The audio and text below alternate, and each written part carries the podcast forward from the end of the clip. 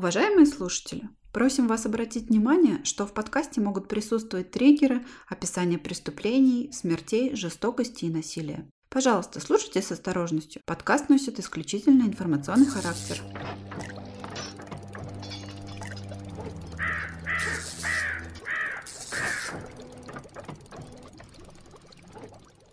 Всем привет! Привет! Это подкаст «Зрачок Ворна», и мы его ведущие рассказываем вам, как всегда, жуткие истории вместо сказок на ночь. В этом подкасте мы обсуждаем военные преступления, техногенные катастрофы, деятельность религиозных сект, а также на доступном нам уровне разбираем true crime кейсы, известные и не очень. И сегодня у нас довольно известный. Ой, да, я еще сразу с корабля на бал, с одного подкаста в другой ныряю. И надеюсь, это для меня будет как передышка, этот сегодняшний кейс, потому что я уже не могу читать про вырезанные глаза и пытки автогеном. А, знаешь, лучший отдых это смена вида деятельности, поэтому да, ты с смена кейса. на другой. Я у тебя вообще хотела спросить перед тем, как мы начнем, есть ли у тебя какое-нибудь а, дело об исчезновении, которое ты могла бы назвать, ну, не скажу, что своим любимым, а делом, ответ на которое тебе бы очень сильно хотелось узнать?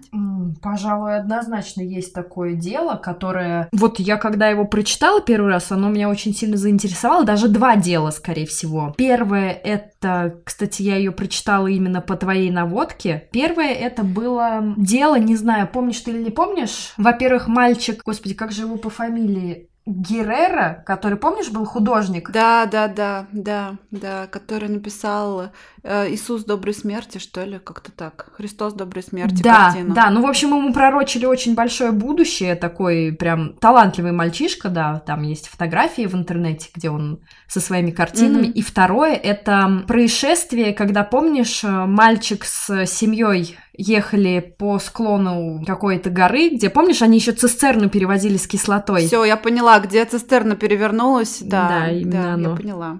Слушай, забавно, что, по-моему, эти оба дела, они оба испанские. Да, вот, потому что я помню, тот мальчик, по-моему, Геррера, а вот тот я не помню. Еще тоже есть исчезновение мальчишки одного известного, э, шахматист, помнишь? Тоже мальчик был шахматист, насколько я помню, были такие у него, так сказать, наклонности суицидальные, может быть, он как-то это решил. Ну, он, по-моему, уже был взрослый чел. Лет 20 ему было, нет? Ну, какой-то, да, он был уже достаточно взрослый, то есть если... Или с тех пор, как тебе исполнилось 26 лет, ты можешь назвать 20-летних мальчишками? Молодежь, да, что с них взять? Еще ничего не понимает в жизни, чуть что сразу суициднуться хотят. Э. Доживите до моих лет, потом я посмотрю, да. что вы скажете. До моих преклонных лет. Сегодняшнее дело, скажу сразу, является пока что загадкой, которая еще не нашла своего ответа. На мой взгляд, они как раз-таки наиболее интересные и завораживающие, потому что разгадка таких дел, она обычно разочаровывает и носит весьма такой прозаический, если не сказать бытовой ответ. И чаще всего не наступает. Ну, да, если вообще наступает. Так вот, по сегодняшнему делу а, в свое время, без лишних слов, сошла с ума добрая половина Америки, и Наверное, одна часть успеха этого дела заключалась в том, что во время, в то время, когда оно происходило, как раз э, была первая неделя запуска Фейсбука, и поэтому больше людей получили доступ к этой информации и, соответственно, смогли почувствовать себя вот это вот первый раз ощутить диванным детективом. А вторая половина успеха этого дела заключалась в том, что оно свидетельствовало, что даже у самой начищенной монеты есть обратная темная сторона. Сегодня расскажем вам о бесследном исчезновении 21-летней студентки Мауры Мюррей в заснеженной лесной глуши Новой Англии.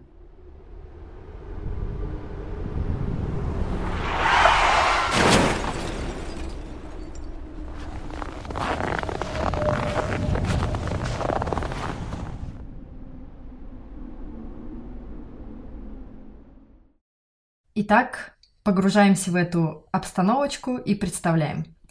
9 февраля 2004 года. Штат Нью-Хэмпшир.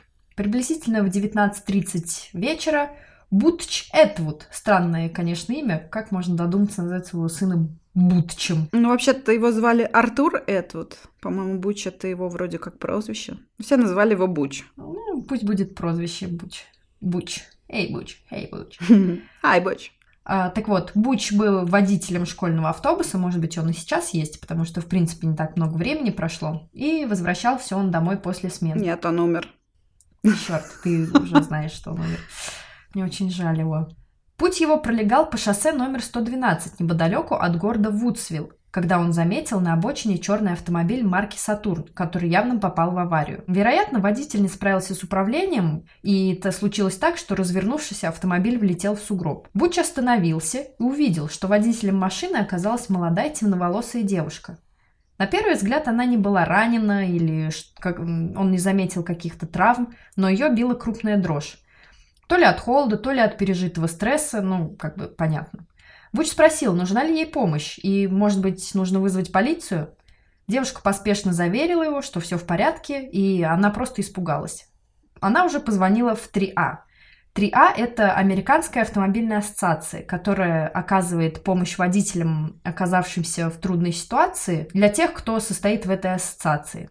Мистер Эдвуд не стал настаивать на своем, потому что он знал, что выглядит достаточно внушительно и может напугать девушку чрезмерным напором. Поэтому он сел в автобус и уехал.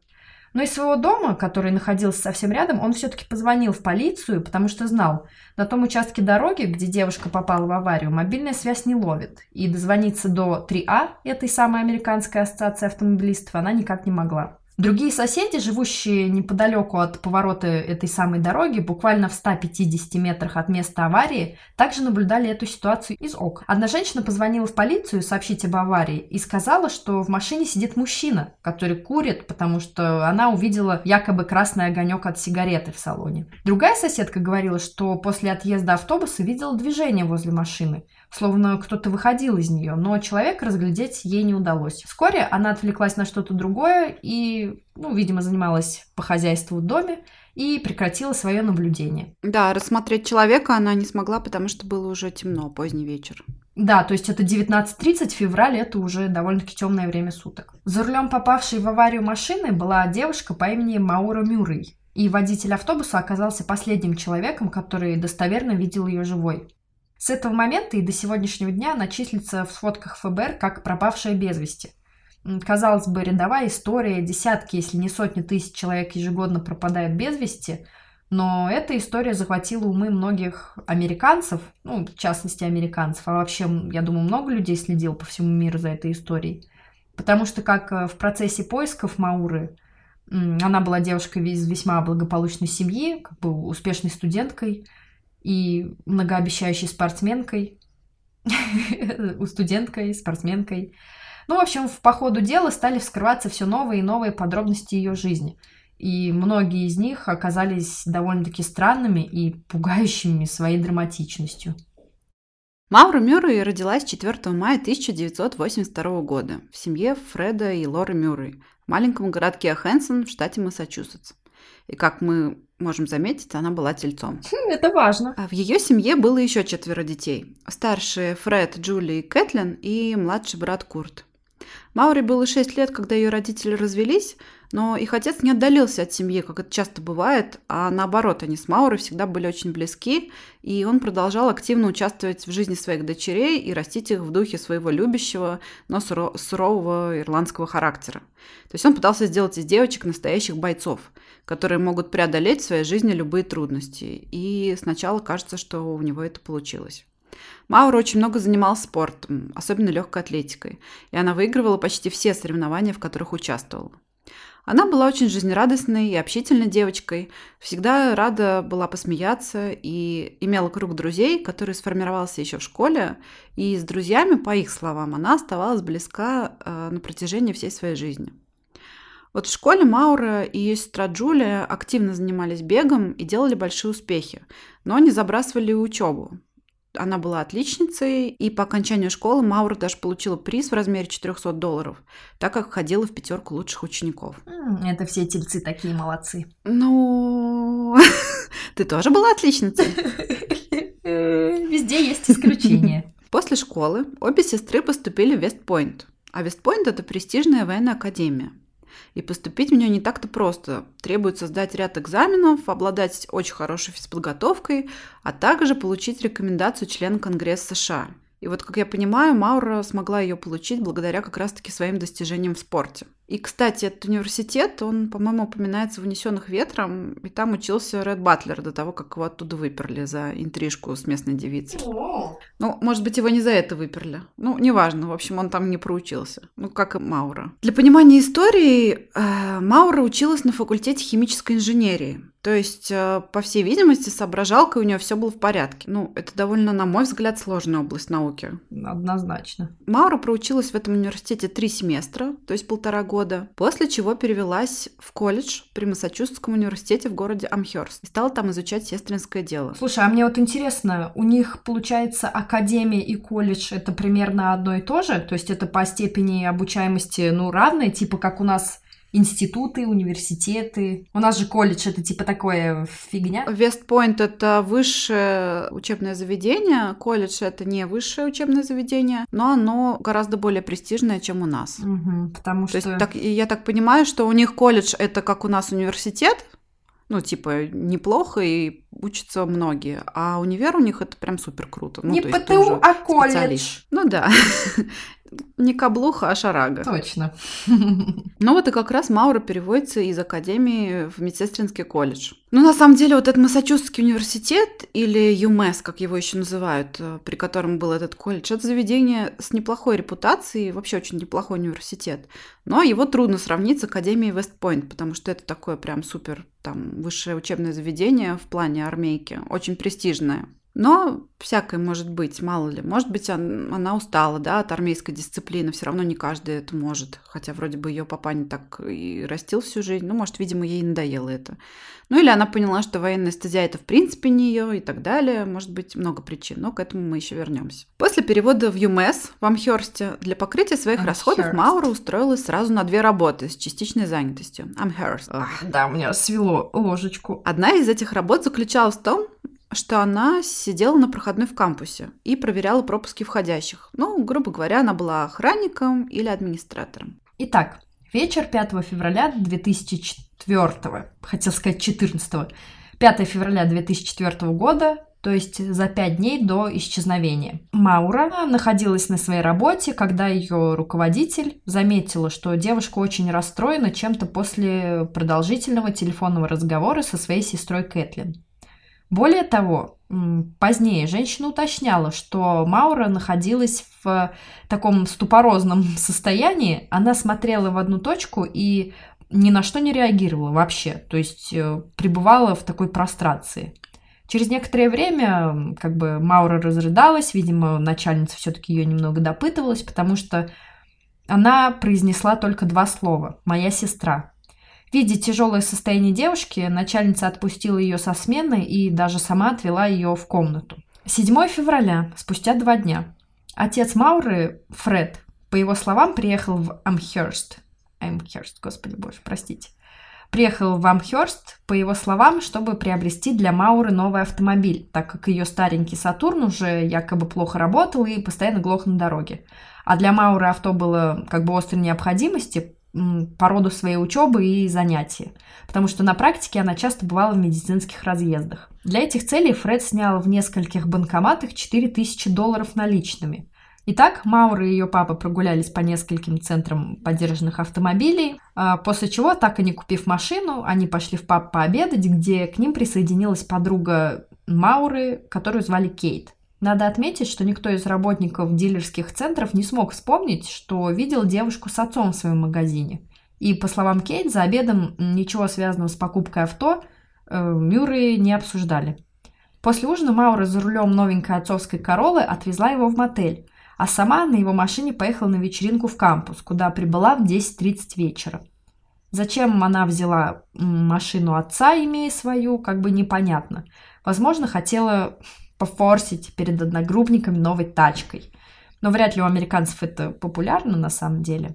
Ну, либо просто прокатиться с комфортом. Ну, или Королла, наверное, не та машина, которой можно пофорсить. Ну, что это, Королла да Королла. Ну, слушай, у нас приехать на Королл ты можешь так пофорсить, тебе скажут, о, богач. Ну, не знаю. И все такое. Мерседес, там, Ренджик, еще понятно, а ну, Королла... слушай, ты ездишь на метро, так что Королла весьма неплохая машина для нашего вот как бы Нет, времени. ну я не говорю, что она плохая, Я неплохая, но это Я не форсовая Имхо. тачка, как бы. Не та машина, которой можно выпендриваться. Toyota Corolla с- новая. Слушай, сколько она стоит? Она стоит миллиона три, если я не ошибаюсь. Сейчас, наверное, она стоит дороже. Ну, мне кажется, сейчас уже Вообще, скоро можно будет хвастаться даже грантой. Я имею в виду да, для недавних да, времен да. А если Веста, так ты вообще рич, мэн. На вечеринке Маура развлекается и много пьет, а потом в разгар веселья неожиданно для всех подрывается с праздника, садится за руль Королы и, несмотря на попытки друзей ее остановить, зачем-то решает э, поехать в отель к отцу ночью. То есть это время, внимание, половины третьего ночи. Закономерным исходом этой странной поездки стало то, что девушка, не справившись с управлением, врезается в отбойник и сильно повреждает машину на сумму примерно 10 тысяч долларов. То есть э, она села выпившая. Приехавший на место полицейский фиксирует повреждения, но, о чудо, не просит Мауру пройти тесты на алкоголь, что, кстати, странно. Остается неясным, то ли она уговорила его не проводить тест, потому что в этом случае она не получит страховку, то ли он действительно не заметил, что она выпившая. Ну, в любом случае алкогольный тест не был проведен, и Маура добирается до мотеля своего отца. Зачем она это делает и почему такая срочность? Отец Мауры говорил, что по приезду она сразу легла спать. Однако в 4.49 утра она звонит своему бойфренду, то есть парню по имени Билли Рауш. Можно, наверное, его назвать женихом, потому что они встречались довольно-таки долго, с 2001 года. То есть в момент событий уже три года они были в отношениях. И по заверениям его родственников, они собирались пожениться. В это время Билли проходил службу в городе Фортсил в Оклахоме. Он учился вместе с Маурой в Вестпойнте, видимо, тоже такой мальчишка толковый, и был военным. По его словам, в этой беседе Маура искала поддержки касательно аварии, и он как мог ее утешил и пообещал позвонить ей позже. И на этом как бы их разговор закончился. На следующий день отец отвез Мауру в ее кампус, и это был последний раз, когда он ее видел. Позже, где-то в половине 12 утра, они созвонились, и он в очередной раз просит ее не расстраиваться из-за аварии.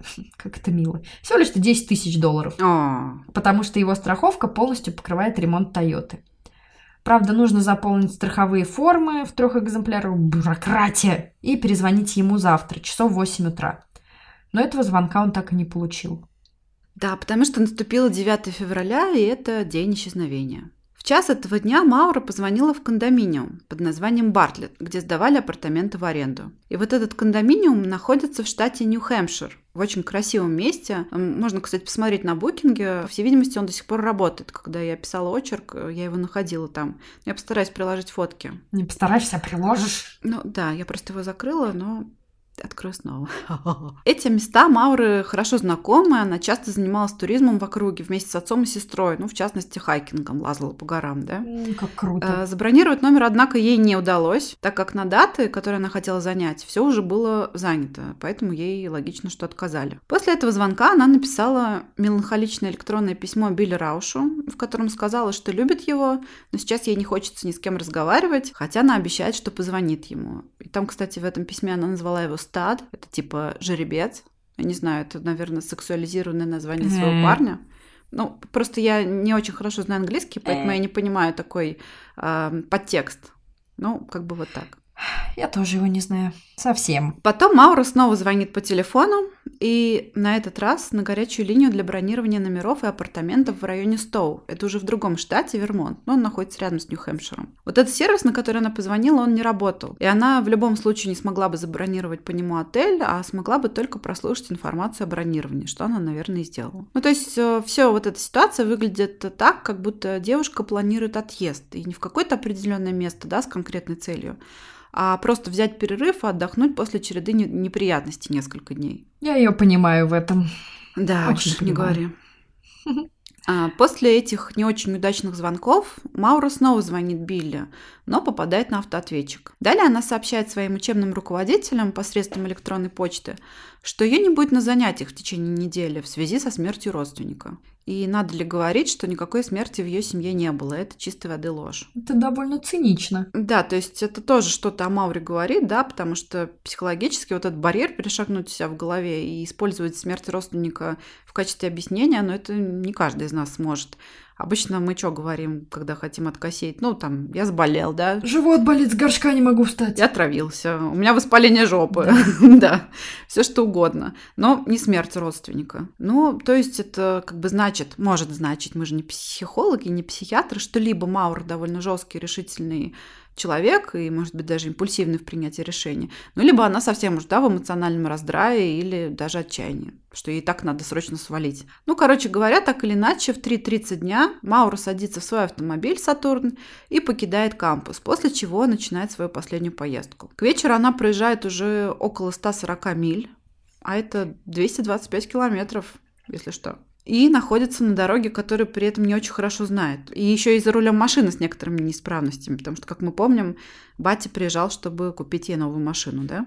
Ну вот Маура едет по штату Нью-Хэмпшир, а это штат лесистый, холмистый, и местность, где она находится, довольно дремучая, возле городка Вудсвилл.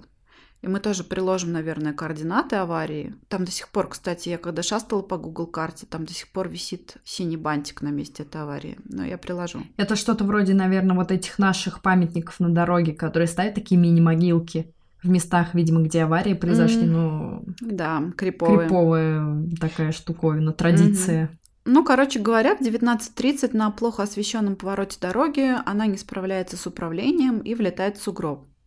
При этом ее машину разворачивает в сторону, противоположную направлению движения. На, хотел сказать на 360 градусов, на 180 градусов. Эта местность, конечно, глухая, но не заброшенная. Неподалеку стоят несколько жилых домов. И как раз здесь мы плавно возвращаемся к тому, с чего начали. То есть к Мауре подъезжает водитель автобуса Бучет, вот, о котором мы говорили в самом начале. Но она категорически отказывается от предложения помощи, после чего он уезжает, убедившись, что она не в крови, и вызывает полицию. И, как вы помните, соседка, которая наблюдала за инцидентом через окно, также вызывает полицию. Угу.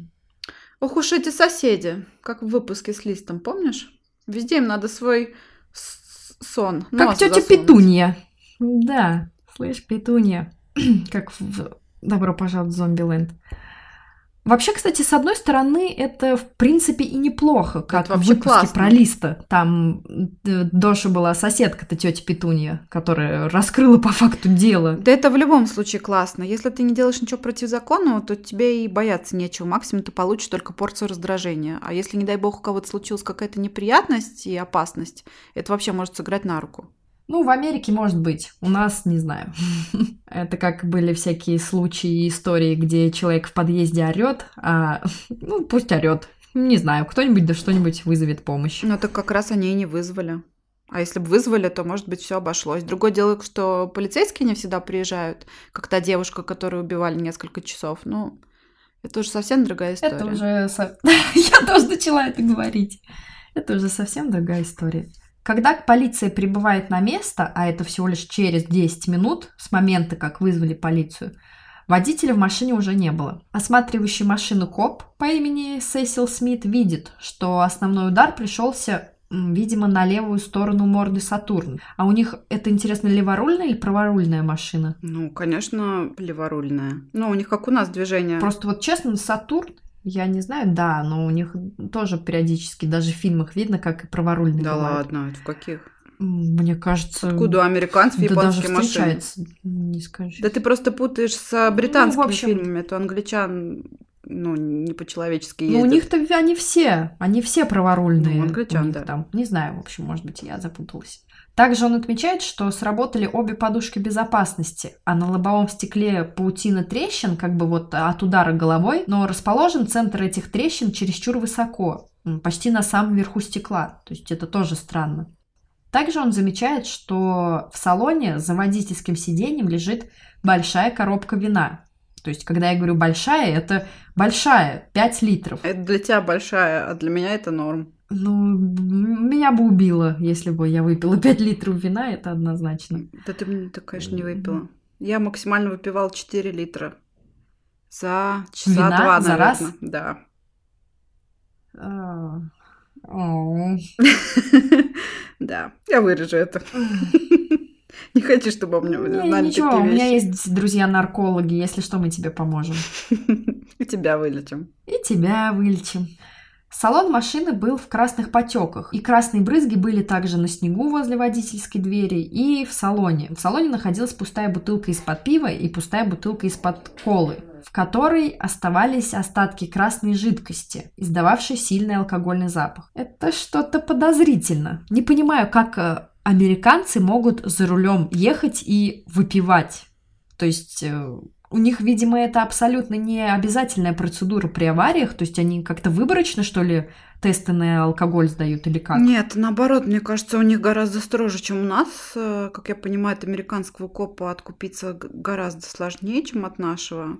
Но справедливости ради стоит сказать, что Сесил Смит, он же не попробовал, что было в этой бутылке. Это была жидкость с алкогольным запахом. Что если это был антифриз, например? Ой, это Но это не э, точно, это как с Кейси. Это как вообще описываемые вот эти их протоколы, то есть на месте преступления обнаружена цепочка желтого цвета, предположить, то есть нельзя сразу сказать, что обнаружила цепочка там золотая. Ну, потому что она может такое. быть не золотая, может быть это бижутерия. Но она может быть не золотая, но, о боже, Наоборот, чем точнее, тем... Ну, если он скажет, что в бутылке было ну, вино, то это значит, что она сто пудов пила. А он не может так ну, сказать. Понятное дело, но иногда звучит это как-то, ну, слишком вы какие-то робот, шнобот. Нормально. Такие правила. А, при этом машина была заперта, а следов, уходящих в сторону леса, на первый взгляд обнаружено не было. Полицейский также обращает внимание, что выхлопная труба машины зачем-то заткнута тряпкой. То есть вот на этот момент нужно обратить внимание. Машины отбуксировали на аварийную стоянку, а полицейские быстро осмотрели местность, пытаясь звать Мауру и найти следы на снегу. Они также привлекли водителя автобуса, который в самом начале мы его упоминали, когда он увидел Мауру. И тот, конечно же, подключился к поискам, колеся по округе, но, к сожалению, поиски эти не дали результата. О случившемся полицейские сообщили семье Мауры, но только на следующий день. Фред, то есть отец Мауры, находился в командировке в штате Коннектикут и прибыл на место только через два дня. А, мама Мауры, к сожалению, не могла покинуть дом, так как она сломала ногу, и вообще можно представить, какие эмоции она переживала, услышав, что дочь ее попала в аварию и пропала где-то в окруженной лесами вот этой местности, и как ей было, наверное, ужасно из-за того, что она не имела возможности помочь и поехать туда, вот в это самое это место. И вообще, наверное, хреново было просто сидеть и ожидать на одном месте. Да, нет. нет, наверное, ничего хуже. Серьезно. Лучше смерть, чем ее ожидание. Да. Бойфренд Мауры, которого зовут Билли, напомню. С родителями они отправились к месту происшествия, и по дороге туда Билли получил странное сообщение на голосовую почту. Как будто бы ему звонила девушка, но она молчала и как-то только тяжело вздыхала и всхлипывала. Номер был недоступен для перезванивания, и хотя эта зацепка позже, к сожалению, никуда не привела, Билли был уверен, что ему звонила Маура. Только через 36 часов начались масштабные поиски. Это, конечно, очень поздно, как прочитать на сайте Лиза Алерт.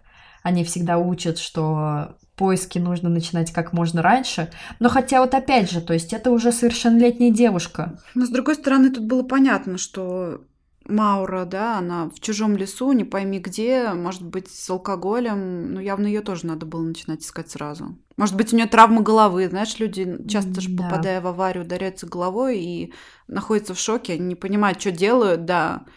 Начинают вот, вести себя мне кажется, неадекватно. было понятно, что ей тоже нужна довольно оперативная помощь. Ну и да, с учетом того, что это зима, холод, снег, сугробы. Полиция задействовала вертолет, чтобы вести поиск с воздуха. Что с ней может случиться вот за эти полтора суток? Ну, очевидно, что не самое хорошее. Как минимум, она могла замерзнуть. Полицейские также использовали поисковую собаку, которой дали понюхать перчатку Мауры.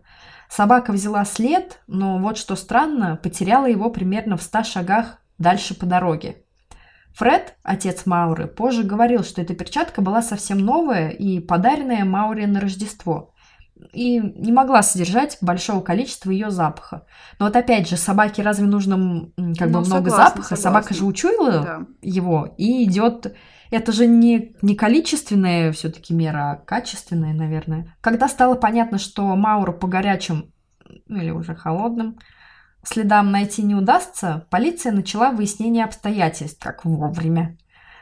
Всех членов ее семьи опросили, и вскоре был составлен пресс-релиз, в котором полиция обозначила Мауру как виктимную и, вероятно, склонную к суициду. Хм, для тельцов это не характерно. Да уж. Семья, в свою очередь, старалась давать как можно больше интервью, чтобы осветить ситуацию и привлечь к ней больше внимания. И также лишить полицию возможности спустить все на тормозах. А, по словам мамы Билли Рауша, то есть парня Мауры, Полицейские уже намекали на то, что, ну, девушка уже якобы взрослая, ей исполнился 21 год, а потому у нее есть вообще полное право исчезнуть в любой момент по своему желанию. Очень, кстати, удобно. Был только один вопрос, а по своему ли желанию она вообще исчезла? И с учетом того, что вокруг заснеженная лесная глушь, и идти по факту, ну, как бы особо некуда. Через несколько недель бесплодных поисков родственники стали возвращаться домой, но ее отец упорно продолжал поиски – вот это, кстати, такая ситуация тоже грустная, как вспоминая фильм Невидимый гость. Ужасный фильм, но, кстати, кто не смотрел, очень рекомендую к просмотру. Mm-hmm. Просто фильм обалденный. Нужно отметить, что для полиции и поисковых отрядов он был не самым приятным человеком, то есть Фред, папа Мауры. Он был довольно жесткий, прямой, пытался командовать всеми, в том числе и полицией, что, понятное дело, не устраивало никого, и указывать на их ошибки, по его мнению давать распоряжение, как лучше вести поиски. Профессионалов это, ну, само собой, не могло привести в особый восторг. Полиция обыскала машину Мауры. Внутри нашли одежду для бега, учебники, тетради и учебный план с заданиями. То есть это предполагает, что в отъезде она планировала делать домашние задания. Также ее в машине были найдены одежда, огромное количество CD-дисков. Mm. CD-диски. Э, упаковка противозачаточных таблеток без четырех штучек, то есть она, видимо, уже начинала их пить, снотворные таблетки, ее любимая книга No Without, no without Pearl. Pearl. Pearl. Не без риска это переводится. Отвратительно. Да, переводится не без риска. Э, книга об альпинизме в Белых горах, вблизи которых Маура находилась в тот момент и в сторону которых она и как раз направлялась. В этой книге также рассказывалось об альпинистах, которые не вернулись с гор, а замерзли Слушай, во время зна- знаешь что, знаешь что? Как зеленые ботинки. Я только сейчас кое-что поняла. Блин, вообще, вот эта догадка меня озарила. Когда ты прочитала про Белые горы, а? ты не слышала, зимой было дело, когда девочка пропала в Волгоградской области, по-моему, Айлита Ли? Не припомню такого сразу.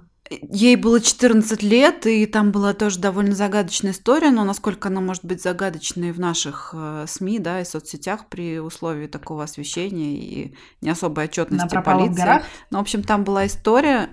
Нет, там была история, она жила в каком-то маленьком селе, а, неподалеку вроде от Волгограда или от Камышина. Ну, в общем, где-то в тех краях, в степных таких, где там дальше холмы начинаются. И она оставила свой рюкзак возле школы и сломала симки. И потом в ее дневнике нашли запись, что я хочу уйти в меловые горы. Ну, в общем, что-то такое. И искали, искали, и даже ее родители там или мама ее ездила к экстрасенсу вроде бы, которая сказала, что ее какой-то узбек или таджик увез. Ну, короче, в итоге ее нашли, вот когда снег чуть-чуть сошел. И где она ну, была? Она замерзла. Ну, она ушла от села, шла, шла, шла и замерзла, видимо, суициднулась. Но она такая, наверное, была депрессивным ребенком. У нее ВКонтакте была на аватарке Цири. Ну, короче, суть не в этом, а в том, что просто мне такое совпадение поразило, да, что у Мауры была книжка про белые горы, и у Аэлиты было написано в дневнике, что иду на меловые горы. Это, то ли это слишком горы романтизируют, то что не так с горами? Почему люди идут туда умирать? Что альпинисты, что мало. И, кстати, по-моему, Элита ушла в другую сторону. Может быть, она просто завела следствие специально, чтобы ее искали не в той стороне. Ну, в общем, тоже загадочная история. Но мне, честно говоря, даже не по себе стало. Горы зло. А, да. А тем временем полицейские продолжали изучать прошлое Маура, чтобы понять, что вообще могло побудить молодую девушку отправиться в такое сомнительное путешествие – и вот тут-то и начали вскрываться нелицеприятные подробности ее жизни, благодаря которым эта история по большей части приобрела свой флер загадочности и фатальности. Выяснилось, что Маура вовсе не была такой уж идеальной американкой, которая представала на первый взгляд. И более того, у нее был целый ворох собственных неприятностей. У кого их нет? Ну, у тебя таких нет, поверь. Ну, откуда ты знаешь? Ну, знаю. Ты ботан. Какие у тебя могут быть неприятности? Что? Да ты пьян! Нет, ты не ботан. Ты а, фрик контроля. Вот кто ты. И, и при этом ты не ботан, а лентяй, и быть лентяем и фриком контроля это вообще тяжело. Я ничего не делаю, страдаю от этого. Да, это такой диссонанс для нервной системы, это очень тяжело.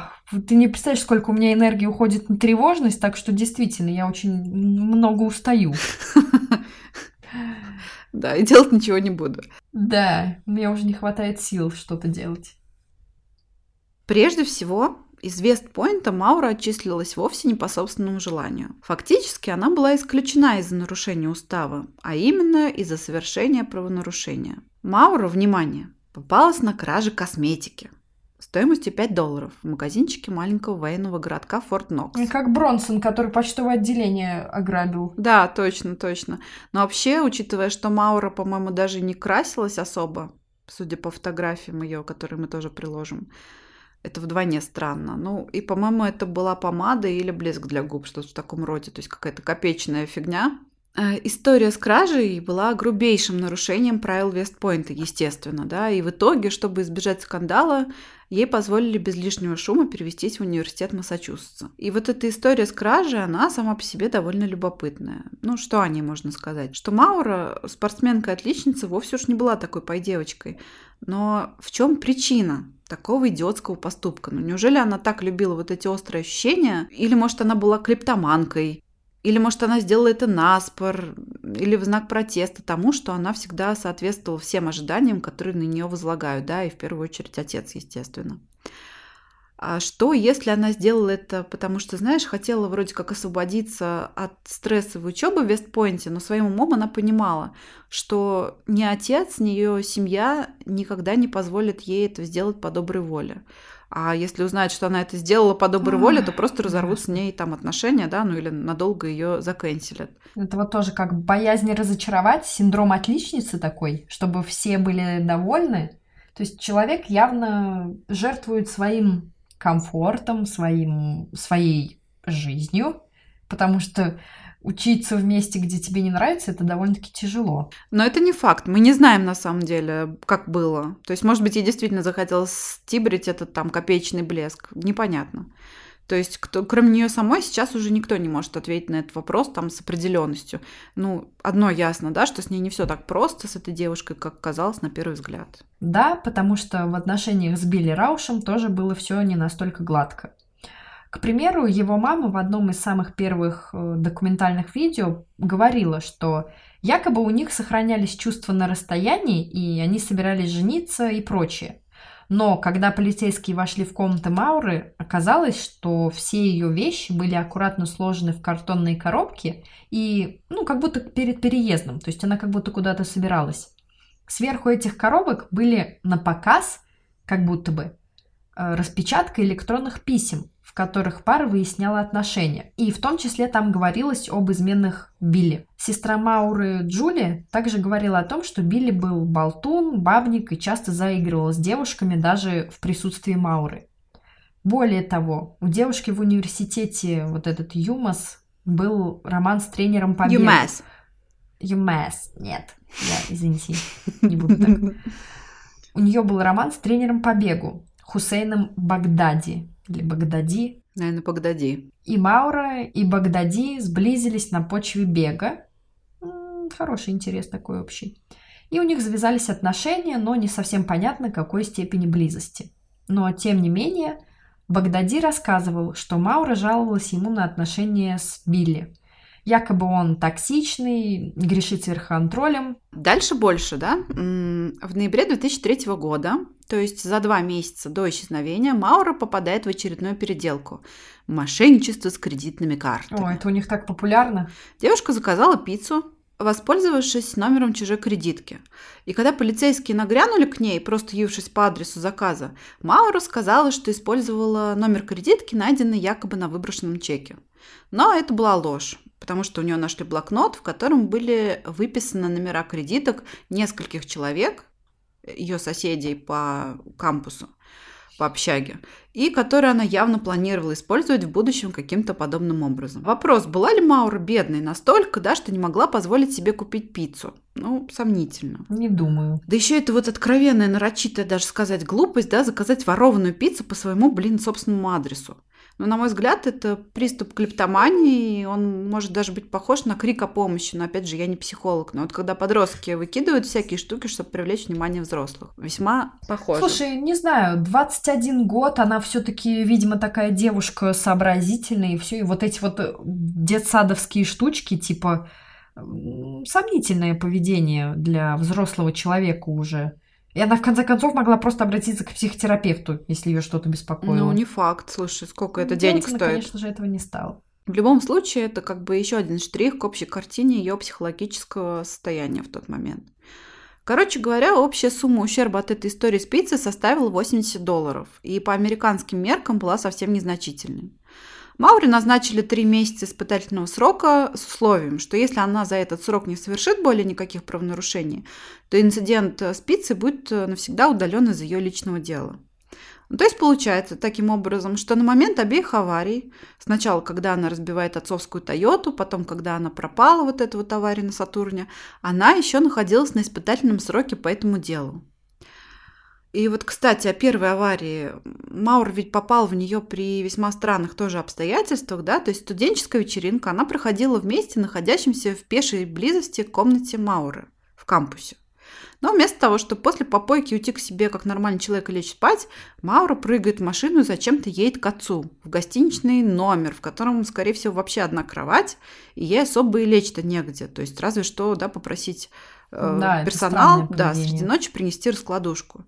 Зачем Маура так рвалась поехать к отцу? Что она хотела ему рассказать? То есть, может быть, что-то произошло на вечеринке. Например, она узнала что-то касательно себя или Билли, или там переспала с кем-то, да, или, может быть, ее кто-то домогался. Может быть, именно происшествием на вечеринке, а не аварией на короле, объясняется ее подавленное состояние слезы в ту ночь. Похоже действительно на то, что кто-то из семьи Мюррей что-то скрывает в этой истории, и пока что непонятно, что именно. Имеем, что имеем. Получается, что Маура вовсе не такая идеальная девушка-отличница. Вместо этого у нас травмированная и нестабильная молодая девушка со склонностью к таким вещам, как булимия и клептомания клептомания, как говорят некоторые психиатры. Вот лишь бы выпендриться. Ну, надо же что-то новое внедрять в науку. Ага, это как эти полицейские, которые говорят осужденный. Да. Полицейские попытались отследить ее путь и смогли выявить несколько любопытных деталей.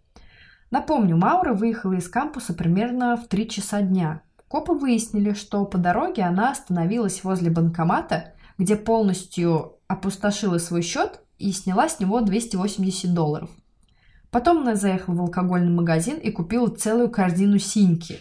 То есть это бутылка Бейлиса, бутылка Калуа. Также она купила водку и большую пятилитровую коробку красного вина Франзия. Простите мне мой английский.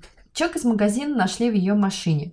Вопрос, зачем молодой девушке столько бухла? На форумах многие предполагали, что такого количества алкоголя слишком много для одной Мауры. Слушай, ну, на мой взгляд, не прям уж слишком много. То есть, если она планировала уйти в такой недельный запой и условно расслабиться, и хотя бы на время забыть о проблемах, да, то, наверное, этого как раз хватало дней на 5 на 7 тут, знаешь ли, от такого количества можно умереть, скончаться от алкогольной интоксикации, как минимум. Да ладно уж, прям ты умрешь. Ну, если она весь день растягивает, ну, условно, 5 литров вина на день, чтобы прям бухать забыться один день. На следующий день водка. Ликерчик, водочка. Ну да, или коктейльчик. Тем более говорили, что у Мауры уже были проблемы с алкоголем. Наверное, у нее уже выработалась какая-то какая резистентность. Ну, для нее это на самом деле еще более опасно, мне кажется, потому что если у нее склонность к алкоголизму, ну, это сразу говорит о том, что человек не сможет в нужный момент застопориться, и до интоксикации ему себя проще довести.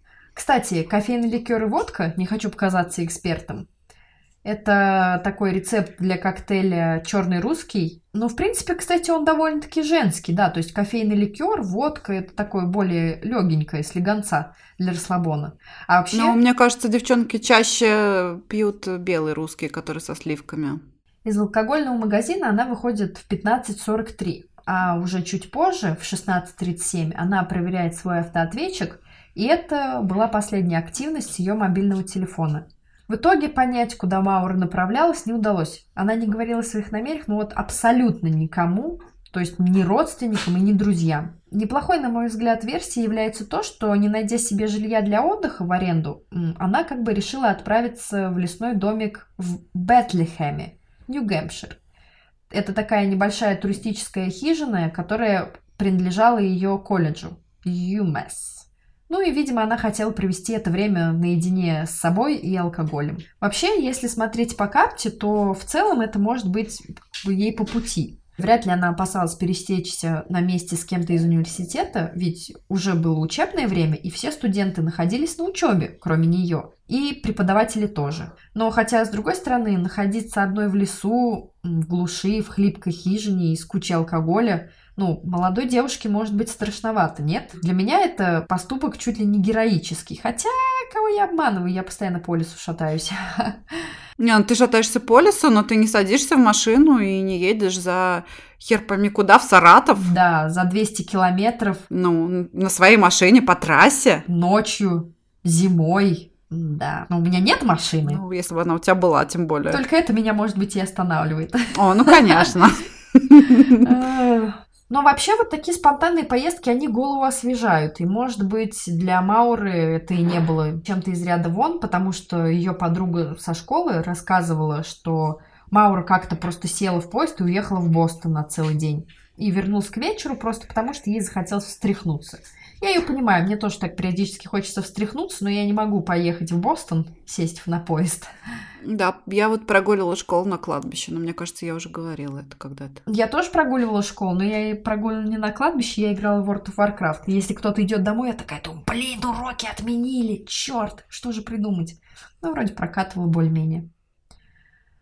Так вот, ну, либо еще, конечно, можно предположить, что Маура была очень крутой, и, как говорили наши деды, отвязной девчонкой.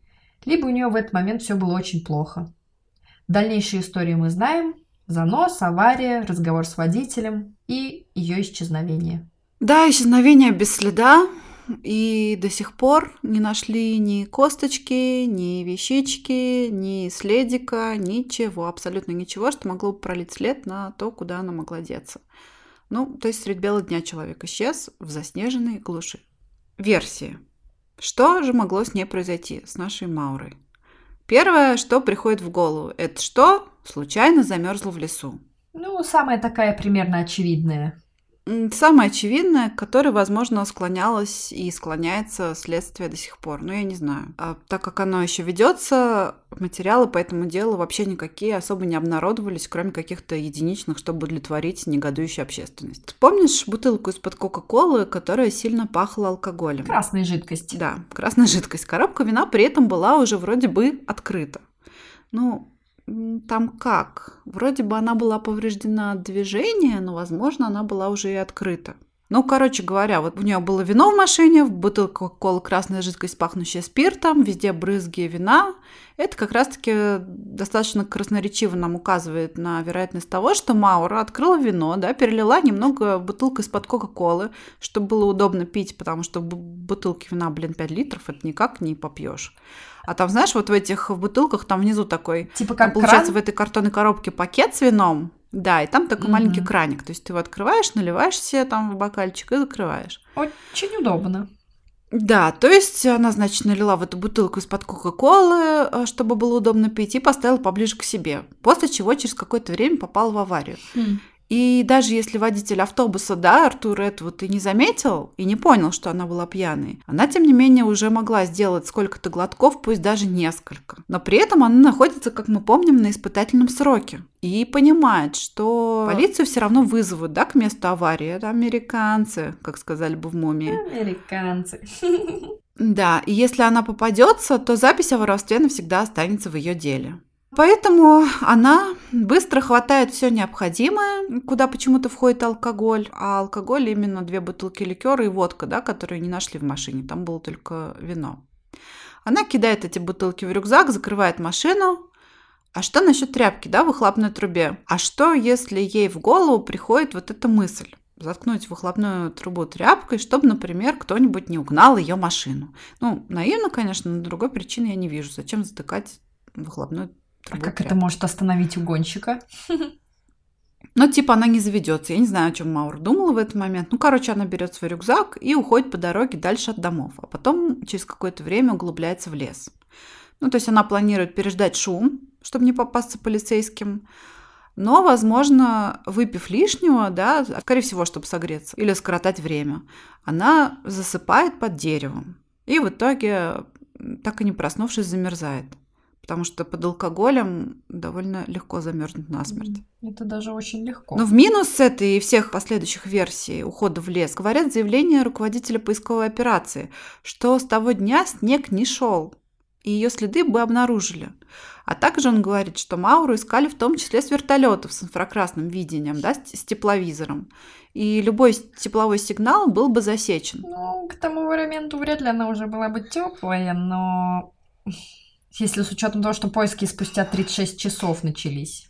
А, да, действительно, операция началась только через 36 часов, и к этому времени она могла быть уже мертва. И, скорее всего, по этому сценарию она уже была мертва, и как минимум сутки, да. А, более того, она была в хорошей физической форме. Могла пройти довольно далеко по дороге, прежде чем сойти в лес. Об этом говорят и показания свидетеля, кстати, утверждавшего, что в тот день вечером, примерно в 8.20, то есть это через час где-то, да, он ехал по машине и видел человека, а именно девушку, которая шла вдоль шоссе в темном пальто и белом капюшоне. И по его словам, при попытке затормозить рядом с ней, ну, чтобы предложить помощь, она тут же свернула на грунтовую дорогу. Ну, он понял, что она не хочет контактировать, оставил ее в покое. А, ну так вот, вряд ли, да, полицейские и поисковики проверили абсолютно все уходящие в лес следы в диаметре 5 миль вокруг места происшествия. Да и более того, может быть, даже там и были следы, которые они не заметили. Человеческий фактор, всякое могло быть. Как-то слишком самонадеянно говорить, что они прям абсолютно уверены, что ее следов там не было. Вторая версия – это самоубийство. По сути, это тоже замерзание в лесу, но уже не случайное, а запланированное. Ну, девушка в депрессии после череды ошибок в своей жизни пытается сбежать от безрадостной рутины и совершает еще одну ошибку. Попадает в аварию, скорее всего, возможно, нетрезвая, что обещает ей заведение дела в биографию и, возможно, исключение из университета. Она решает покончить со всем этим импульсивно, либо от... Э, все-таки это, может быть, была и запланированная мысль. А последним может свидетельствовать тщательность, с которой она упаковывала вещи в коробке, которые остались в ее комнате, если мы вспомним.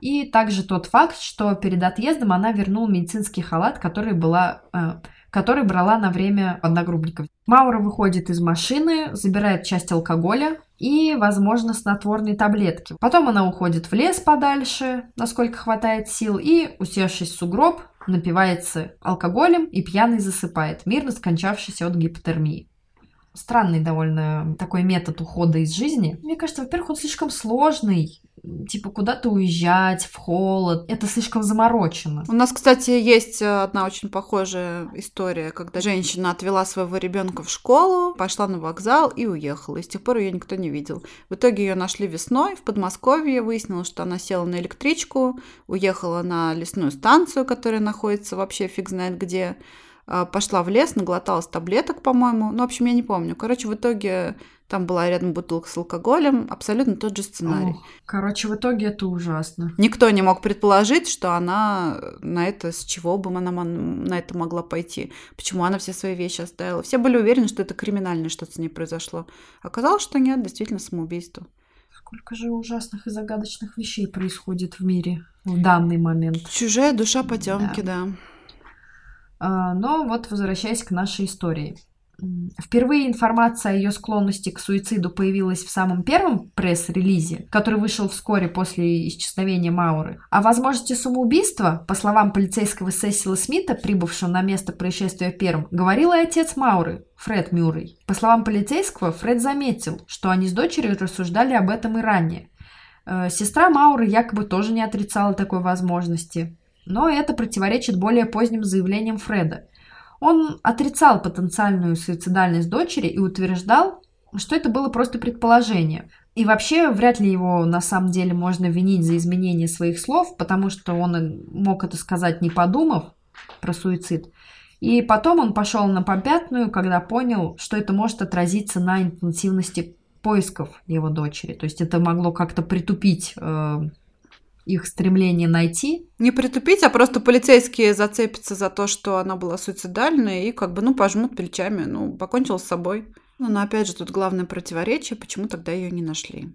Учитывая, что в этих краях ее искали не только куча поисковиков и полицейские, и семья, но еще и целые, не знаю, миллиарды энтузиастов от диванных детективов. Да. Но, опять же, запросто, запросто Возможно, всякое, потому что мимо тела пройдешь, тем более, если оно уже не пахнет, и не заметишь, может быть, в какой-то расщелинке. Еще если оно заморожено. А, всякое возможно. Третья версия. Это основная версия писателя Джеймса Рейнера, очень популярного в этом вопросе, автора книги True Crime Addict, которую Google переводчик переводит как криминальный наркоман. Кейс, чехол, блестящий алкоголь. Да.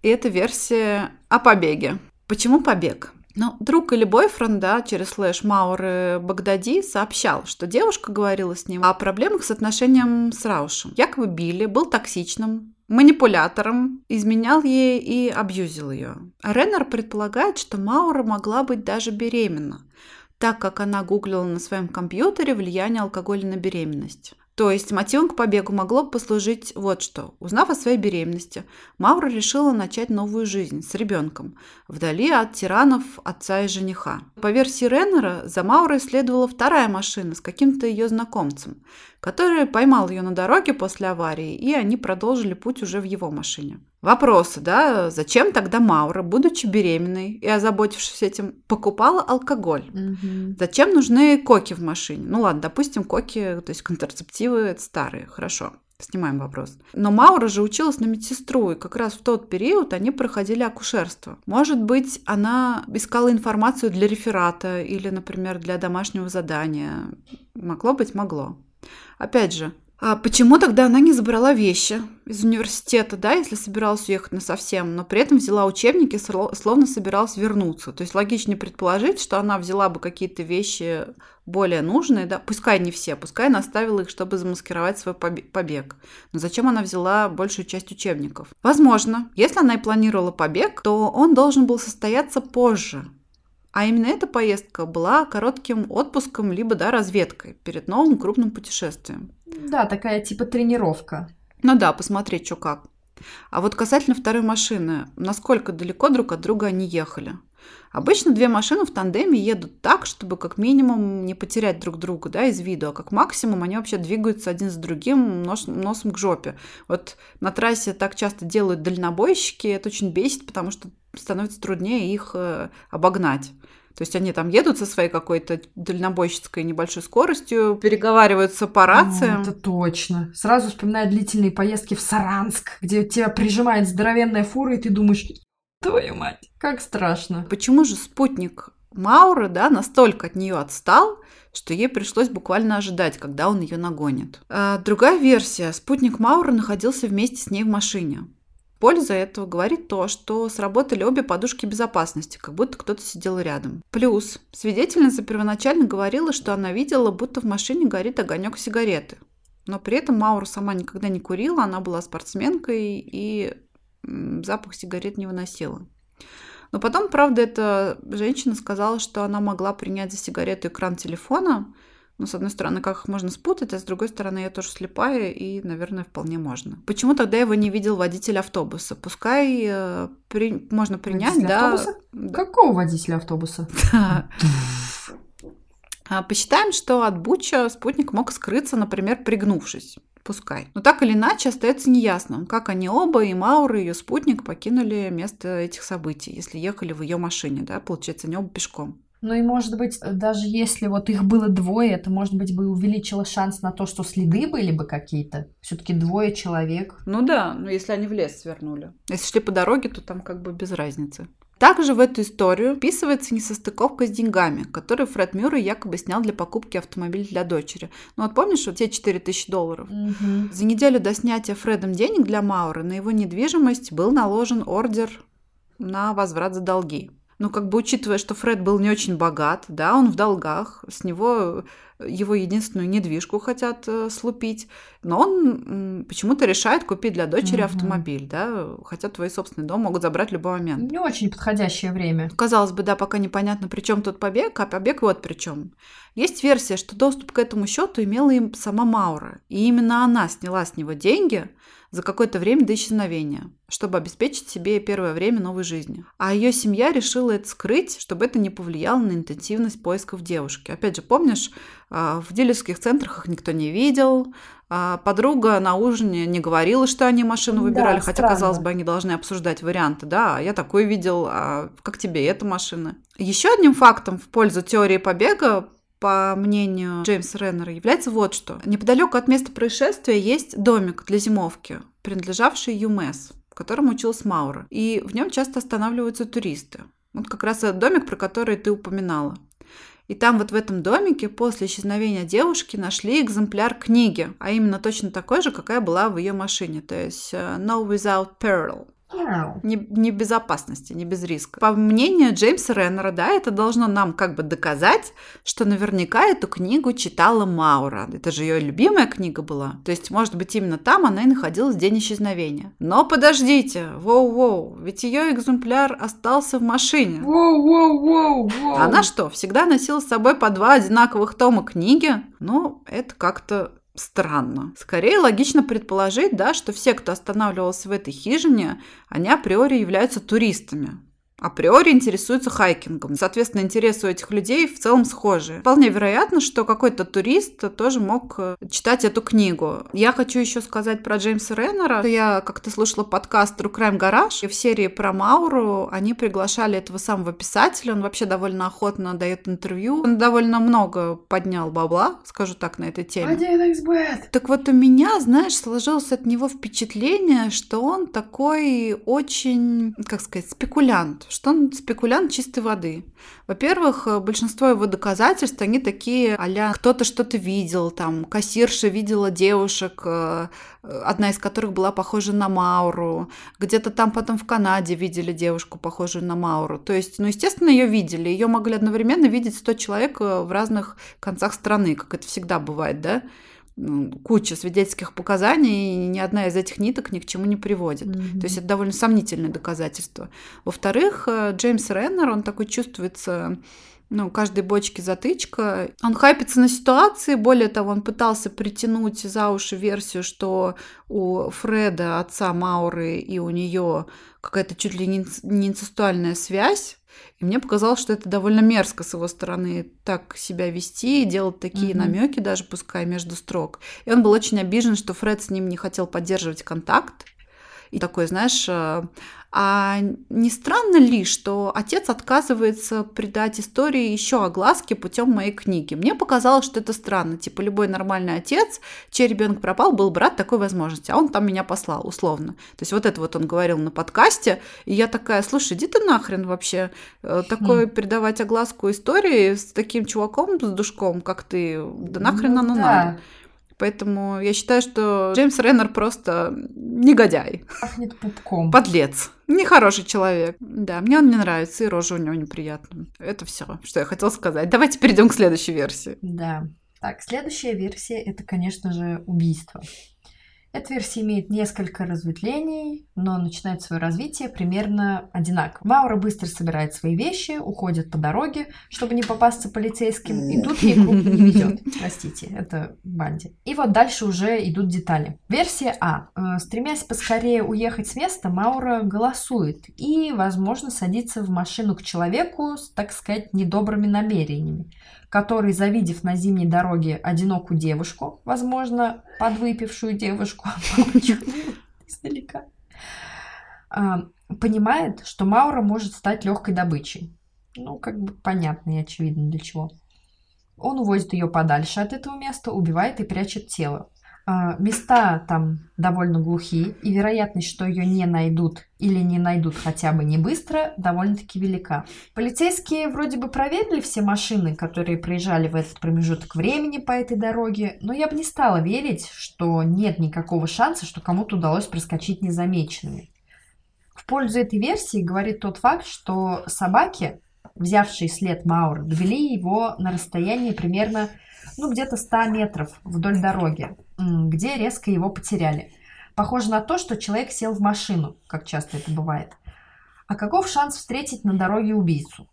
Ну, примерно 50 на 50. Либо встретишь, либо не встретишь, как динозавр. Он может и не быть серийным убийцей, а просто попался, к сожалению, на пути какой-то отморозок, которому близость и доступность жертвы, а повторю, это была девушка и, возможно, подвыпившая. И вот удобство этой ситуации, возможно, вскрутили этому отморозку голову. Более того, неподалеку от места пропажи Мауры при очень похожих обстоятельствах вскоре пропала другая молодая девушка Бриана Мейтланд. На самом деле в образе жизни между ней и Маурой было маловато общего, потому что 16-летняя Брианна была сельской девушкой, от, в отличие от городской Мауры. Она плохо училась в школе и даже не закончила ее. Какое-то время употребляла наркотики, ну, правда, в последнее время вроде бы начала вставать на путь исправления и даже планировала завершить образование и поступить в колледж. Но, к сожалению, этому не суждено было сбыться. 19 марта 2004 года, то есть через месяц и две недели примерно, она вышла с работы из отеля Black Lantern, где работала официанткой. Black Lantern. Black Lantern. Села в свою машину и поехала домой, отказавшись от небольшой вечеринки с коллегами куда они ее звали, так как на следующий день ей нужно было рано вставать. Да, 16 лет вообще-то это такой ребенок, блин. Как она успела уже такую бурную жизнь прожить. А до дома Бриана так и не добралась. Ее оливкового цвета Oldsmobile обнаружили съехавшим с дороги э, очень странным и, очевидно, неестественным образом. Она как бы въехала задом в старый амбар, отстоявший в нескольких метрах от дороги. О, да, это тоже действительно странная история. Фотографии мы приложим, они действительно криповые. Угу. И вот э, с тех пор эту девушку больше никто не видел. Следов борьбы не было. Никаких улик не нашли. Ну, там какой-то мусор валялся возле машины. Бутылка, по-моему, окурок, но его не смогли никак связать с этим преступлением. Тело ее тоже не нашли. А зарплатный чек девушки остался на сиденье незапертого автомобиля. Ну, то есть понятно, да, что преступник явно имел своей целью именно похитить Брианну, а не ограбить ее, потому что мало кто не применул бы, да, захватить чек. Угу. Тем более это бы могло навести на ложный след, ну, типа ее ограбили, но нет. В итоге, что общего, да, между этими делами, э, делами? Две молодые девушки бесследно исчезают после загадочного инцидента с участием автомобиля. Вот про Бриану Мейтланд говорили, что ее могла убить подружка, с которой они незадолго до этого сцепились из-за парня. Потому что эта девушка, Кэрил Кросс, даже разбила Бриане нос, когда они подрались. Также рассматривали вариант мести наркодилеров, с которыми Бриана вроде бы как имела какие-то там общие дела с наркотой, и, может быть, она даже была им должна. Рабочие моменты. Одна из свидетельниц по делу утверждала, что тело убитой девушки даже скормили свиньям, поэтому его никогда не найдут. У, да, бр. Хрюша уже не тот. Да, точно. Вот это жестко довольно-таки. Да, но так или иначе, в итоге никаких следов опять же не нашли. Виновный по этому делу так и не был назван, и исчезновение Бриана остается нераскрытым. В принципе, можно предположить, что в теории в исчезновении обеих девушек может быть замешан один и тот же убийца-психопат. И, кстати, по-моему, родители обеих девушек встречались друг с другом. Ужасно, когда вот такой повод для встречи Ужасно. объединяет. Не дай бог. Какое-то время рассматривали возможность э, причастности к убийству Мауры и Брианны серийный убийца Израиля Киза. Израиля. Израиль как звучит слишком по-анимешному. Израиль Хайнс. Помнишь, был? Да. Постер сокровищ, которого Джим стер с двери. Да, ножки. жуткий, кстати, момент, блин. Мне вообще все вот эти чуваки из Острова сокровищ периодически в кошмарах снятся с этими носами ужасного ну, мультик классный. Да, мультик классный. С классными клипами. Так вот, э, вот причастность этого Израиля Киза не смогли подтвердить. А вообще позже он покончил с собой в тюрьме. Так, версия Б. Как вариант, Мауру похитили инопланетяне. Ладно. А, версия Б. Как вариант, Мауру, уходящую вдоль дороги в неосвещенной местности, могли сбить на машине.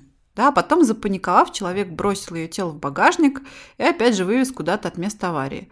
Ну, могло быть, ну, наверное, да. А вот версия В, согласно которой Мауру убил полицейский, приехавший на место событий. Свидетельница по имени Карен Макнамара, проезжавшая место аварии в тот день, уверяет, что видела полицейский внедорожник с номером 001, который находился на месте аварии. По словам приверженцев этой версии, на этой машине ездил шеф полиции Джефф Уильямс, здоровяк, довольно такого свирепого вида, и позднее, кстати, имевший проблемы с законом. В частности, его арестовали за нетрезвое вождение.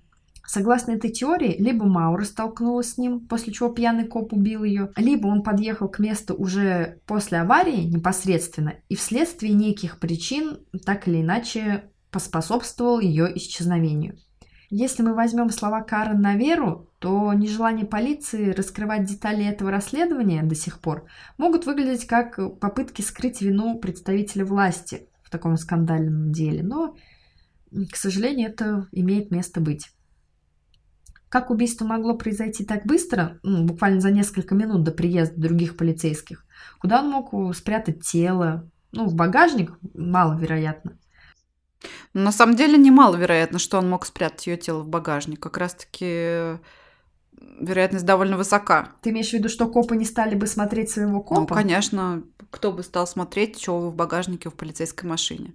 А он там мог под шумок часа через три вывести ее куда-нибудь там в глухое место, тем более он местный, и закопать ее. Другое дело, что это произошло слишком быстро. А может быть, этот э, второй чувак, который Сесил Смит, он его потом прикрыл, например. Mm. Ну, не например, а если так было, то он его и прикрыл. Если это был шеф полиции, Сесил Смит же потом утверждал, что Mm. Он первый прибыл на место аварии, и он решил прикрыть там. Все равно менты друг друга покрывают. Ну, вообще непонятно, потому что версия основана только на показаниях Карен и вообще является довольно слабой. Сам Сесил Смит позднее говорил, что именно он водил внедорожник в тот день, но он являлся подчиненным подозреваемого. Ну да, то есть э, шеф мог его склонить к даче ложных показаний. И, кстати, я хочу сказать, что Сесил Смит покончил с собой. Ну, серьезно? Не так давно это произошло. Я этого да. не знала. Он э, давал показания в сериале, который, помнишь, я тебе Мгм. скидывала про Мауру. Сериал как раз называется «Исчезновение Мауры Мюррей». Классный сериал, ну, как сказать, классный. Там, конечно, очень бесячая ведущая, которая такой выглядит немножко, как будто она постоянно чего-то не догоняет, на полшага отстает, так хочется ей дать в чайник. Но с другой стороны, вот там, по-моему, появляется Сесил Смит, да, он там был. А, Но почему он покончил с собой? Ну, на самом деле, его преследовали те же самые диваны детективы, которые у них там был подкаст, группа, сайт, которые посвящены были именно полицейской версии. Но они постоянно там писали, что типа скажи правду, тролливали. Мгм. Ну, в общем, на него было сильное давление, и, видимо, он не выдержал в итоге его. Мгм. И, кстати, даже его смерть э, никак на них не повлияла. Они сказали, что она вовсе не доказывает его невиновность. Наоборот, может быть, там Ой, от давления, да, он под, грё- под гнетом своей вины он покончил Да, с собой. да. Ну да, в общем. Его, как это называется, забулили, кибербуллинг. Версия Г, обозначим ее так, которая должна, наверное, быть как раз версией А, потому что обычно ее называют как теория об А-образном доме. А именно, в миле от места аварии Мауры, да, в глуши, жили некие два брата, братья Молтон, Ларри и Клод, с сомнительной репутацией бездельников и наркоманов. Реднеки. Да, такие типичные реднеки. И вот один из них с криминальным прошлым еще и. Через несколько месяцев один из братьев Ларри, тот, что поблагополучнее, связался с отцом Мауры и сообщил ему, что он нашел окровавленный нож в бардачке машины Клода. И он даже переслал его Фреду для анализа. Фред Мюррей, в свою очередь, э, передал его полиции, но результаты экспертизы не разглашались. А? Почему? В силу ряда причин. Во-первых, э, уголовное дело не закрыто, они имеют право не разглашать подробности. М. А во-вторых, может быть, они никуда не привели. И поэтому не стали как бы ничего говорить. В 2006 году детективу, который работал с Фредом Мюрреем, новый владелец дома позволил войти в дом, вот в этот вот V-образный, потому что сменился владелец, и этот дом исследовать. Детектив э, его осмотрел с собакой, и та якобы почувствовала трупный запах в шкафу на втором этаже. А, шкаф такой, типа, знаешь, встроенный, как бы он как стенка. Нарния. М, Насколько я поняла из видео. Так вот, в этом шкафу, а также на ковре были найдены подозрительные бурые пятна. А журналистка как раз из этого сериала «Исчезновение Мауры Мюррей» передала щепки из шкафа в лабораторию. э, в частную. И вот как раз-таки на них обнаружили кровь двоих человек. А, мужчины, и еще одного какого-то человека, то есть ДНК был отличным, но э, слишком загрязненным, наверное, его пол затруднились определить. Эти данные также были переданы в полицию, ну, тоже пока они никуда не привели. Конечно, это может быть кровь хозяина дома, да, поранившегося на охоте, например. А, но окончательно а окончательно определить правду поможет только сличение ДНК, да, чтобы понять, кому что принадлежит. Но пока по этой теме нет новостей. Совпадение? Не думаю. А может быть и да. И еще одна версия, которая комбинируется с версией о побеге. Спутник Мауры, то есть ее предполагаемый любовник, оказался ее убийцей. И именно он, вместе с ней покинув место аварии на втором автомобиле, убил девушку и спрятал тело, возможно, он с самого начала имел нехорошие намерения, и для него все это путешествие изначально было просто какой-то игрой. И, кстати, еще может быть версия с убийцей, что она поймала машину. Помнишь, вот как версия А? Угу. Она поймала машину. Что если ее убил не этот человек, к которому она села? Допустим, вот представь, какой-нибудь чувак, допустим, он даже реднек, да, какой-нибудь там такой полудикий, но решил помочь, подвез ее до куда-нибудь высадил, и дальше она уже пошла там своим путем, и что-то случилось с ней далее. Может быть, она еще дальше уехала. Может быть, она пересела в другую машину, чтобы ехать в другую сторону, и уже второй водитель ее убил. Мы не можем этого знать. А почему этот человек не сообщил в полицию? Ну, потому что не хотел проблем. То есть был довольно велик риск, что начнут на него давить. Mm-hmm. Ну, кому это надо? Не каждый захочет, знаешь, связываться с, так... с полицией, и не каждый обладает таким гражданским долгом, чтобы так вот смело об этом объявить. Ну, короче говоря, как мы уже сказали, на текущий момент эта загадка остается без ответа. И ну, какая общая картина у нас получается? С одной стороны, Маура – это девушка э, довольно незаурядных способностей и характера, или была девушка? Скорее всего, уже была. Об этом свидетельствует ее спортивное прошлое, учеба в Вестпойнте, да, да, даже тот факт, что она смогла отбрехаться от того полицейского после аварии на отцовской машине с пьяну, когда была очевидно под воздействием алкоголя. И что смогла прогулять институт под э, причиной смерти родственника. С другой стороны, это девушка, страдающая алкоголизмом, эмоциональной нестабильностью, и произойти с ней могло, блин, из нашего списка практически все что угодно. А ты вот к какой версии больше всего склоняешься? Ну вот, как ни странно, почему-то вот версию ее самоубийства я почему-то не верю. Угу. Скорее всего, я вот именно лично мое мнение, что скорее всего, да, возможно, она либо села кому-то в машину, вот о чем говорит э, случай с собакой, да, когда она якобы взяла след, и спустя 100 метров, сколько там, не помню уж точно, след прервался. То есть вполне вероятно, что да, она могла кому-то сесть в машину, а дальше уже, ну, только, наверное, гадать, и у кого насколько воображение развито. Ну, я на самом деле с тобой, наверное, соглашусь. Отчасти. О, отчасти, отчасти, отчасти. С тобой mm-hmm. соглашусь, что mm-hmm. вряд ли это было самоубийство, и я определенно не верю в версию побега. То есть человек, который заказывает пиццу на свой адрес, да, вряд да. ли сможет так все обставить и ни разу нигде не всплыть. Ей же надо на что-то жить. А, где-то добывать деньги, где она взяла документы, как она пересекла границу. Короче, вопросов гораздо больше. Однозначно. И я все-таки думаю, что это не побег, не самоубийство. И насколько это может быть убийство? Ну, по-моему, шанс мизерный. Во-первых, машин там мало. Блин, полицейские говорят, что... Ну, нам, конечно, не хватает информации от полицейских, действительно ли они проверили всю маши... все машины, немногие, которые там проехали. Ну и как? Как вот они их проверяли? Спросили, не подсаживали ли вы Мауру, ну как они еще могли ну, да. их проверить? Конечно, они скажут, нет, не подсаживали, нет, не видел. Ну, я все равно больше всего склоняюсь к версии, что она просто замерзла где-то в лесу, и когда-нибудь ее все-таки там найдут, найдут останки. Да, потому что когда говорят, что ну не могла она никуда пропасть, это значит, что сто пудов так и было. Какой-нибудь э, искали много людей, но пусть даже один человек э, шел мимо ее следов, да запросто. Зевнул в этот момент, моргнул в этот момент, отвернулся. Фактор усталости, темнота, все что угодно. Можно даже от тела пройти в шаге и его не заметить. Там, например, темная куртка, темное пальто, в котором она была, показалась прогалиной. Об этом на самом деле свидетельствует очень много аналогичных примеров, когда искали, искали, искали, искали, а тело в итоге лежало нетронутое там буквально в трех шагах, прикрытое там камышом, да, ну, сверху или там вообще ничем, и никто его не заметил.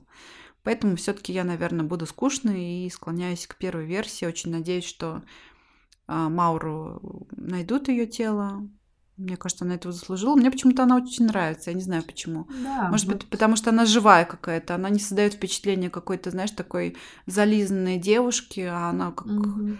не знаю, со своими проблемами. Она как будто героиня книги, и, и при этом одновременно такая близкая какая-то, со своими проблемами. Ну, то есть я вот очень сильно ей сопереживаю. Мне она как человек э, очень нравится. Импонирует. Да, она мне импонирует. И, конечно же, версия побега это полный бред. Ее мама, кстати, уже умерла. Она, по-моему, умерла через пять лет после исчезновения Мауры, потому что у нее был рак, если не ошибаюсь. И у Мауры была довольно тесная связь с мамой, ну, как и у большинства девочек. И ну, неужели бы она не решила проститься со своей мамой, да, неужели бы она к своей больной маме не приехала или не дала бы ей какую-то весточку, да, мам, я жива, пожалуйста, не переживай, со мной Да, все я хорошо. тоже так думаю, что это довольно бездушно с ее стороны. Да, то есть Маура не была такой, она была очень семейным человеком, и не знаю, какие там были ли или нет с папой проблемы, но однозначно с другими членами своей семьи она была очень близка, я думаю, она бы с ним так не поступила. И, кстати, я еще хочу сказать про Билли Рауша. Еще немножко монеток в копилку этой свиньи. Он был привлечен за сексуальное домогательство, за попытку изнасилования на рабочем месте. Подозрительный типок. Абьюзер, манипулятор, и все его вылилось. Но он не то что подозрительно, то есть это полностью подтвердило, знаешь, э, слова семьи Мауры, да, Мгм. которые потом позже о нем не очень хорошо высказывались, в отличие от э, его мамы, которая там всячески его обеляла, и такие у них отношения были прям сладко-сладко, там прям сейчас слипнется. Это в- его мама появляется в самом первом документальном фильме о Мауре, он есть на ютубе там на пять частей разбит русскоязычный. А, нет, или, по-моему, он не русскоязычный. Ну, там понятный язык. Вот такие дела. Короче, Билли оказался, в принципе, тем, кем он и представлялся в ходе расследования. Такой сегодняшний наш пирожок с гнильцой. Да, пирожок с говном. А Фред, кстати, э, жив, и он бодрячком. Хотя он уже в возрасте, мужичок. Но он неплохо выглядит, но, видимо, Ну, спорт кого все дела. У него же остались еще дети. Да, он, бы жестоко это э, звучало. он пытается, наверное, все-таки не дать этому вопросу заглохнуть, но не знаю, ничего не могу сказать. Будем надеяться, ждать. Если вдруг в ближайшее время каким-то чудом появится эта новость, мы ее тоже у себя где-то черканем и отметим. Обязательно. Вот, ну, вроде бы все. Спасибо. Да. Спасибо, что дослушали. Да, всем пока. Пока-пока.